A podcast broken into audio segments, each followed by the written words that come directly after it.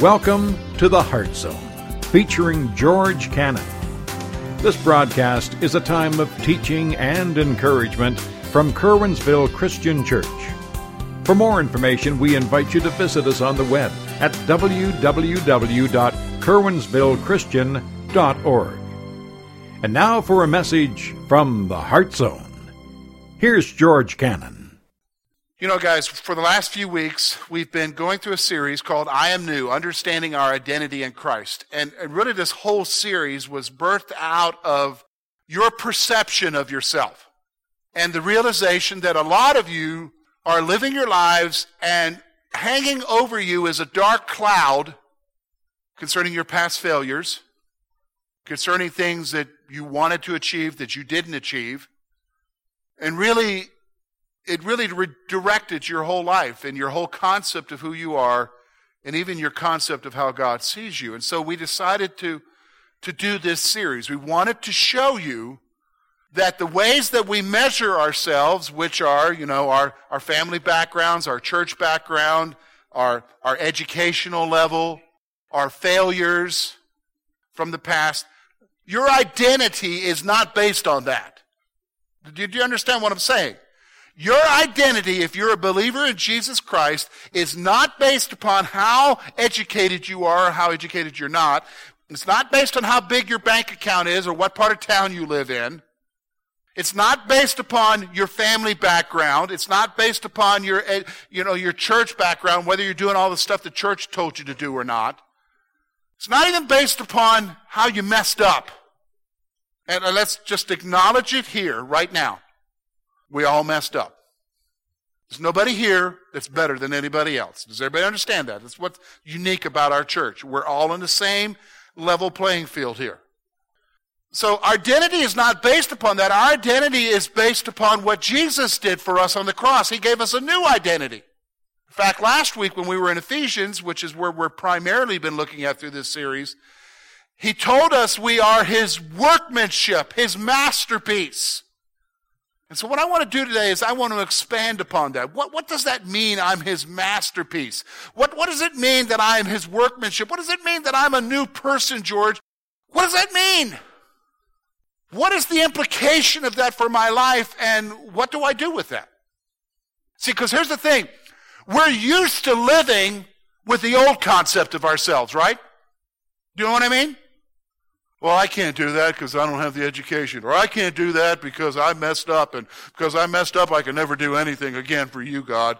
Oh, I can't do that because my bank account isn't big enough. Or I can't do that because of this. Or I, and so we, you ever notice that we, we tell ourselves we can't do anything and it's always because of our perception of ourselves? But do you remember what we saw last week in Ephesians chapter 2? For we are his workmanship created in Christ Jesus.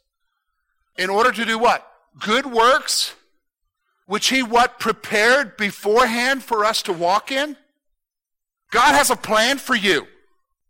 He wants you to accomplish something in your life right where you're at in Clearfield County. And so we need to understand that. What, what is it? Who am I? And what am I supposed to do? So that's why I wanted to go over now to 1 Peter.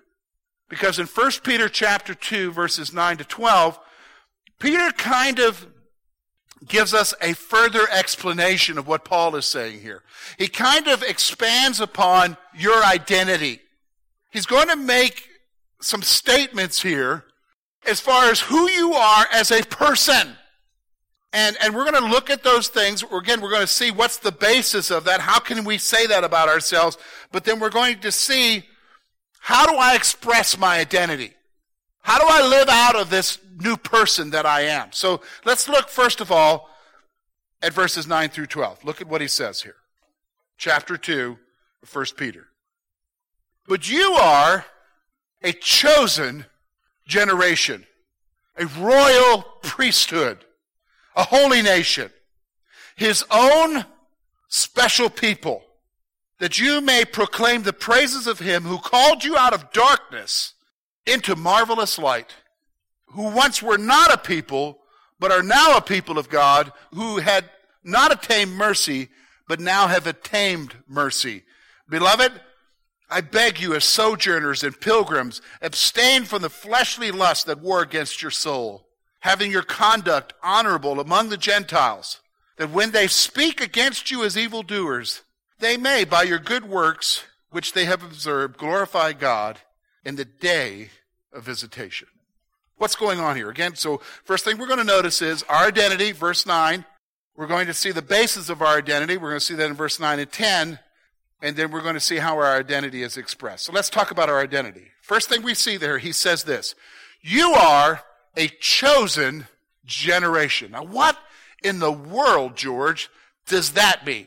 Well, here's what I want you to see you are a distinct people because of God's initiative. You are a distinct people because of God's initiative. That whole concept there of chosen talks about the initiative of God. You are his distinct people because he chose you. He took the initiative to reach out to you in your life. Do you, do you understand that? The reason why you're a saved Christian, someone who has trusted in him, is because God first reached out to you. He took the initiative and chose you for a purpose. Now, he uses the term generation. What does that mean? He chose you for a purpose in this generation. Listen to what the writer says about David from the book of Acts, chapter 13. And then we're going to equate that over to where we are because we're a chosen generation for this generation. It says, For David, after he had served his own generation, by the will of God, fell asleep and was buried with his fathers and saw corruption. Okay, what does that mean, George? King David, remember King David, how great he was? Remember the things that he did? He did what he did by the will of God for what? His generation. His generation. See, here's what I want you to see. You are a distinct individual, Christian, for your generation right now because God chose you. God, by His initiative, reached out to you so that you could serve Him now. Do you, understand what I'm saying? For he, we are His workmanship. Remember, because He's got a plan for us. So some of you are sitting there saying, well, yeah, that's great, George, but you know where I work. You know where I live. You kind of know who I interact with. What, what am I going to do? Well, you know what? We've got a wrong concept here. What do you mean, George? You know, our concept of doing things is like we look at Frodo and the ring. And we think that only people like that who, who get rid of the ring accomplish something, or, or Bilbo and the dragon. Do you know what I mean? Or whatever your superhero is. That's our cultural concept of accomplishing something. But that's not what it is. Remember, I told you the kingdom is like a skyscraper in which thousands are employed in. Maybe you're the wall hanger. Maybe you're the, you're the guy that's putting in the phone line. We're all part of it. And so wherever you are in your world, at work, at home, in your family, in your neighborhood, or wherever you live in the county, you're part of this generation. And by the will of God, you're here. He chose you by His initiative, reached out to you when you weren't even thinking about Him because He's got a work for you, a plan for you. You're a chosen generation. You are a distinct people because of His initiative to serve Him. Grasp that. Man, we think in terms of, you know, for us who are older, we think in terms of, well, you know, I'll never be a Billy Graham. Well, great. There's only one Billy Graham. You notice he didn't make five because he didn't call five. He only called one. He called you where you are. In fact, let me just stop for a moment. Let's use Billy Graham for a second. Has Billy Graham ever been to Curwensville? No. Is he ever going to come to Curwensville? No. Whoever is the next preacher that you think of in your mind, or the preacher, you, are they ever going to come to Curwensville? Chances are no. So who's going to reach Curwensville? You. Who's going to reach your neighbor? Tell them about Jesus. You. I mean, they're not going to be channel surfing at night saying, oh, I want to listen to that preaching, because you don't. What makes you think they will? Do you know what I mean? You're a chosen generation. Here's the other thing he tells us. Look at the next thing there. He uses two words to describe you a royal priesthood, a holy nation. What's he saying here? You have direct access to God Himself. I think we all understand the concept of a priest, right? A priest is one who serves before God. And in the Old Testament concept of it is, it is only the priest who could gain access directly to the presence of God, especially the high priest. He's making a point here that you, as a believer, the new you who you are, you have direct access to the presence of God. Isn't that awesome? You don't have to go, you don't have to come and talk to me and say, hey, George, pray for me about this. You could go and talk to God about it directly yourself. You don't need somebody interceding for you necessarily. You can go to Him yourself. You can go before Him and bring before Him the things that you have need of in your life. In fact, isn't it interesting that in, in, Hebrews chapter 4, he says we have a high priest, and, and because of that high priest, which is Jesus, you and I now can what? enter boldly into the throne of grace to what? Obtain mercy. We can go boldly into God's throne room. When's the last time you barged into your boss's office like that? What was his reaction? The writer of Hebrews says that I could do the, I can do that with God. Like, hey, I'm sorry to interrupt you. I know you got that world thing going on, but here's my problem. You have direct access to God. You're a royal priesthood, a holy nation. Isn't that awesome? You were chosen for this specific generation. You have direct access to him. Here's what else he says, and I think this is so. Some of you have got to listen to the third point. Look at what he says. His own special people. What are you saying, George? You belong to God and are therefore special. Some of you had to hear that. Let me say that again. You belong to God and are therefore special. Do you understand what I'm saying? You've got to hear that. You belong to God and are therefore special. Do you realize that? Say that to your neighbor right now. You're special. You're special. Some of you don't even feel that. Oh, come on, don't tell me that because I don't feel special. It doesn't. Here's the thing about being special. Here's the thing about being special. Being special here has nothing to do with what you feel about it. Because I just don't feel special. Well, big deal. Who cares how you feel? You're special whether you feel like it or not. What do you mean, George? You're special not because you feel special. You're special because God says you're special. Do you understand? And you belong to Him. That's your new identity. Do, you understand what I'm saying? You belong to God. You're His own special people. Has nothing to do with your feelings. Take your feelings, chuck them out the window. Did you understand what I'm saying? It has nothing to do with how I'm feeling. You got to grasp that. You belong to God. Therefore, you're special. Own that. So many of us, we see ourselves, and you know, it's real easy to see ourselves because we've got an enemy who reminds us of all the junk we've done, reminds us of all of our failures, and he comes to us and says, Well, you know, how can you be special? Don't you remember what you did? Some of you are thinking that right now. Well, I can't be that special, George, because you don't know what I did. You're right, I don't, but God does.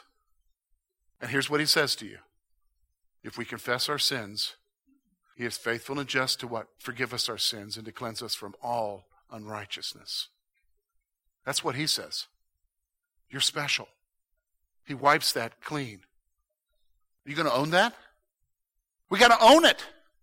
We got to start living with the identity that we have. We, we are his workmanship. We're his, his masterpiece. We're, we're a chosen generation, a royal priesthood, a holy nation. His own special people. You know what? if, if all you did this week was just think about those few things as far as your identity, you'll, you'll be a different person. You'll be a different person. And again, so then notice now, verses 9 to 10, he tells us, how do, how do we get there? How, how, how do I, how can I be all that, George? Well, he keeps telling us how. Look at what he says. That you may proclaim the praises of him who what? Called you out of darkness into marvelous light. Here's what I'm saying. God called you out of darkness. It's God who made you that. Again, it has nothing to do with you. Because if it had something to do with us, it wouldn't be true. Because we can't do it. Do you know what I mean? We can't do it. For instance, let me give you an example of what I'm talking about. How many of you have ever changed your perception of you that other people have? How many of you are successful at doing that?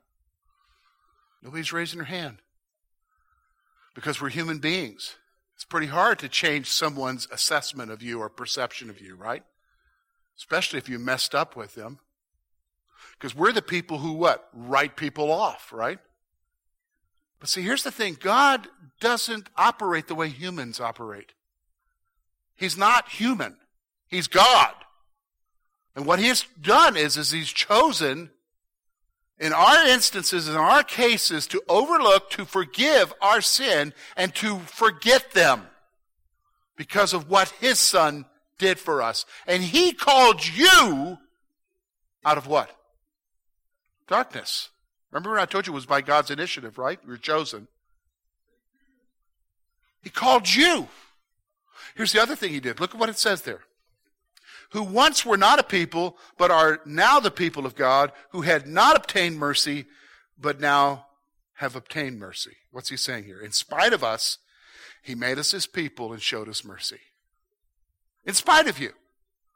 In spite of you. So before anybody thinks here, well, you know, I'm, I'm doing pretty good, George. If you really knew who I was and really knew my, my pedigree and if you really knew uh, my, my education level and you knew how good I'm doing at work and everything, you would understand why God would love me. No, because I just listened to you. And that's arrogance. And that's not a reason to love you. But see, God loves you in spite of you in spite of you, in spite of your background, in spite of your education level, in spite of your moral failures in the past, in spite of everything, he what? Made you his special person. And he showed you mercy. In spite of you. Isn't that awesome? See, here's the thing.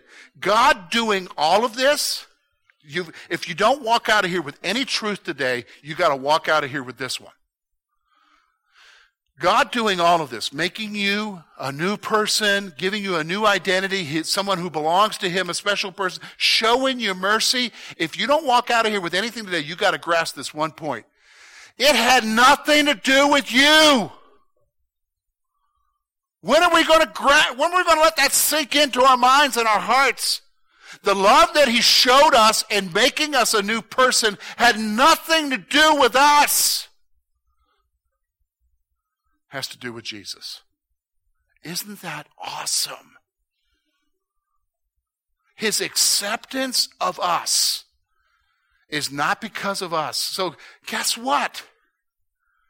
There's nothing you could do to mess it up.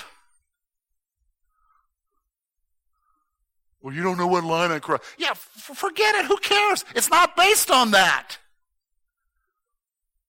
It's based on Jesus. That's what he's saying here. He's the one who called you out of darkness. He's the one who made you a people. He's the one who showed you mercy. Gave you a new identity. But with that comes responsibility. You know what I mean? Being a part of God's family has a responsibility. Having a new identity has a responsibility. Now, he's not saying to you, if you do this, you're going to die. He doesn't say that.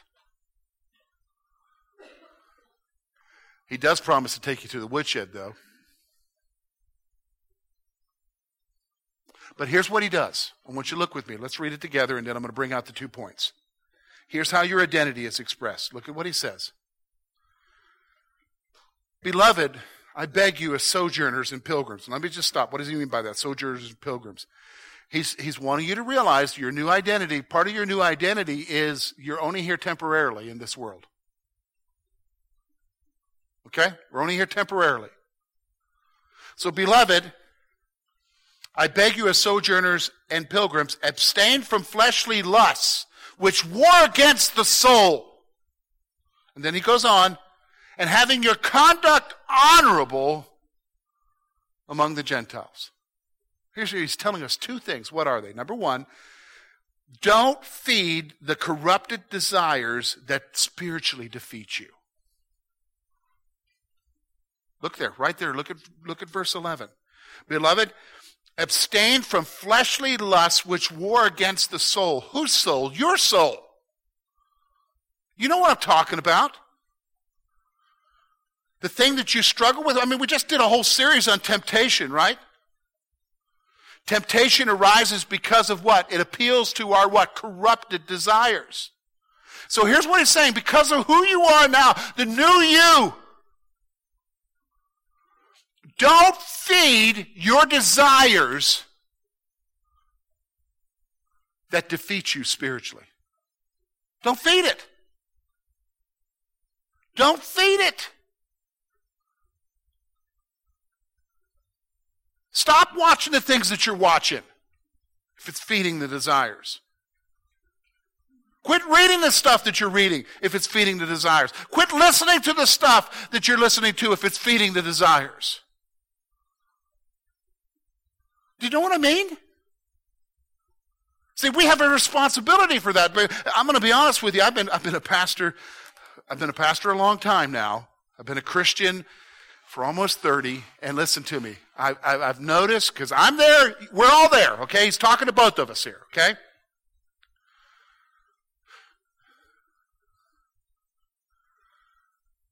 We think we're okay just because we're saved. We think we're all right because we know the Lord. And so the heaven thing's taken care of and He forgives. And so we don't change anything in our lives, even though we know He calls us to. And let me just stop for a moment. You say, well, you mean the stuff the preacher tells me to do? No, I'm not talking about the stuff the preacher tells you to do. I'm talking about the stuff the Holy Spirit says to you in your heart. And it screams into your mind, don't do this. Don't do that. It's not what some preacher said, not what some church rule was. It's the simple things that the Holy Spirit says to you when He says to you, don't go down that path. That's a path of destruction. But we continue on. And we'll make excuses and say, well, I'm not living in legalism anymore. I'm not living under these church rules and stuff. No, no, no. I'm talking about just doing what the Holy Spirit tells you to do. And what He's telling you to do is don't feed it. Don't feed the things that so wipe you out and destroy you. And let's just, let's just remind ourselves of something. Isn't that the reason why we have poor understanding of who we are? Because when we give in to those lusts and feed those lusts and we give in to the things that spiritually defeat us, we oftentimes will what? Fail. So we're back to the circle again of looking at ourselves based upon our what? Failures. Failures. So, I mean, so the first thing he's telling us here if I'm going to express my new identity, I'm not going to feed my corrupted desires. You know what I'm saying? I'm not going to feed it. Here's the other one. Verse 12 choose to live honorably before the lost world. You got to choose to live honorably before a lost world. You got to choose. In fact, let's look exactly what he's saying here. Look at what it says. Having your conduct honorable among the Gentiles. Now, who's the Gentiles? That's everybody else in our culture, folks, because you're Gentiles. Gentiles are non-Jews. So you have your conduct among non-believing people honorable, so that even when they accuse you and speak against evil against you as evildoers, is what it's saying here, they may glorify your good works which they observe, glorify God in the day of visitation. What's the day of visitation? In the end, the scripture very clearly tells us that in the end, your enemies, those who spoke evil against you, will come and acknowledge you. They may not acknowledge you now, but one day they will. And they will acknowledge your good works then. We were wrong. We spoke against your servant, Jesus. We saw them do this. And we spoke against them. That's what's going to happen. But you got to live right before the world. Again, again, it's not what some preacher told you how to live. Okay? I mean, used to, I mean, I understand I grew up in, I grew up in church and you were told not to go to certain restaurants simply because they had this or that or another, or you weren't told to go to the movie house. You know, isn't it interesting though, we were told not to go to, we're making a whole lot of movies for the church to go to now. Uh, you weren't supposed to go to the movie house, you weren't supposed to do this, you weren't supposed to read the Sunday comics. Why do they put them in the Sunday paper? You know, I mean, it, and, and so yeah, all that stuff. I'm, I'm free from that, George. Yes, you are free from that, but I'm going to tell you what you're not free from. What the Holy Spirit tells you to do. What the Holy Spirit tells you not to do. You're not free from that. And can I, can I say this to you? If you're a believer in Jesus, he is telling you something? So live your lives honorably before a lost world by just being obedient to what He tells you to do. Do you know what I'm saying? Well, what kind of stuff would the Holy Spirit tell me? Change your attitudes. For some of you, it might mean quit being a grump. Some of you, it might mean controlling what you say to other people, how you speak to other people. Some of it may be how you live your life and whether or not you're doing the right thing or not. The Holy Spirit, if you know Him, is speaking to you about something. I have not talked to anybody yet and, and said to them, what's, what's God telling you? What do you need to change your life? Everybody comes up with something that they know God's telling them to do. You don't need no preacher to tell you that. He's already telling you that. Live honorably. Well, how can I do that, George? Because you're new. The old has passed away. You're a chosen generation. You're His workmanship. He created you for a purpose.